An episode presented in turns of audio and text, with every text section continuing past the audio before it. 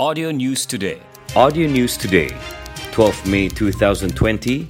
And now, here's Benedict Stevens with the 9 p.m. edition. Almost 6,000 University Malaysia Sabah students underwent COVID 19 screening before they were allowed to return home. This was following a recent announcement by the government to allow university students to return home from April 27.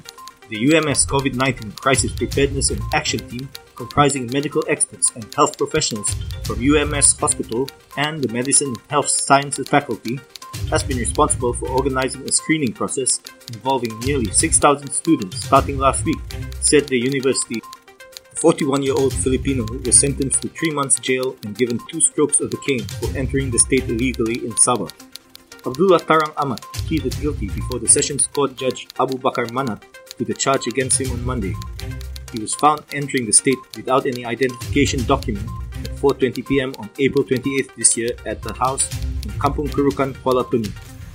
The offense under Section 6(1)(c) of the Immigration Act carries a jail term of up to 5 years or a fine up to 10,000 ringgit, or both, on conviction.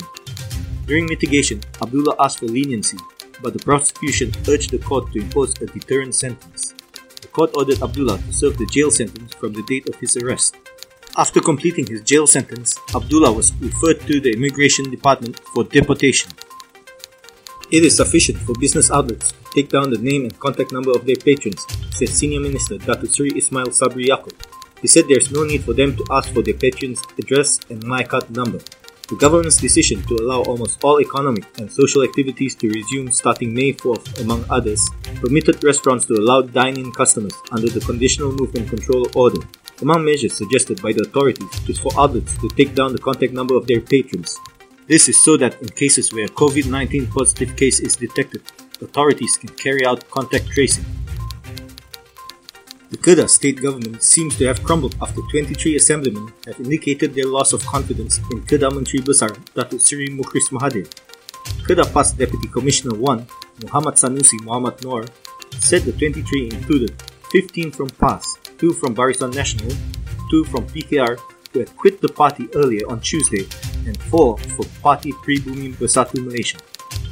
Due to the lack of confidence in the Menteri Besar, the PH Bersatu coalition state has lost its majority. Therefore, now a new government will take shape under Perikatan Nasional, he said at a press conference held at the Kedah PAS complex in Alor Star today, May 12th. Sabah's 10 latest COVID 19 patients breached their home quarantine after returning to the state, says Dr. Christina Rundi. The Sabah Health Department director said the 10 people, two of whom were students, one a child, and the rest being workers in Peninsular Malaysia, did not abide by the home quarantine order after returning home. This is making the number of contacts bigger and harder to trace, she said in a statement issued late on Monday, May 11. She said seven of the 10 cases were detected upon arrival at Kota Kinabalu and Tawau airports, while the other three were detected at the last screening point at the Sandakan airport. Dr. Rundi urged the public, especially those who had just returned to Sabah, to follow instructions and abide by the rules. For those who have to be out working or attending to urgent matters, please practice social distancing, keep clean at all times, and practice high hygiene standards, she advised. She said some may see the routines as troublesome, but it was the least the public could do to help stop the spread of COVID 19. Sabah's COVID 19 cases have reached 327, with 4 deaths as of May 11. Like us on fb.com slash audio news today. Audio News Today.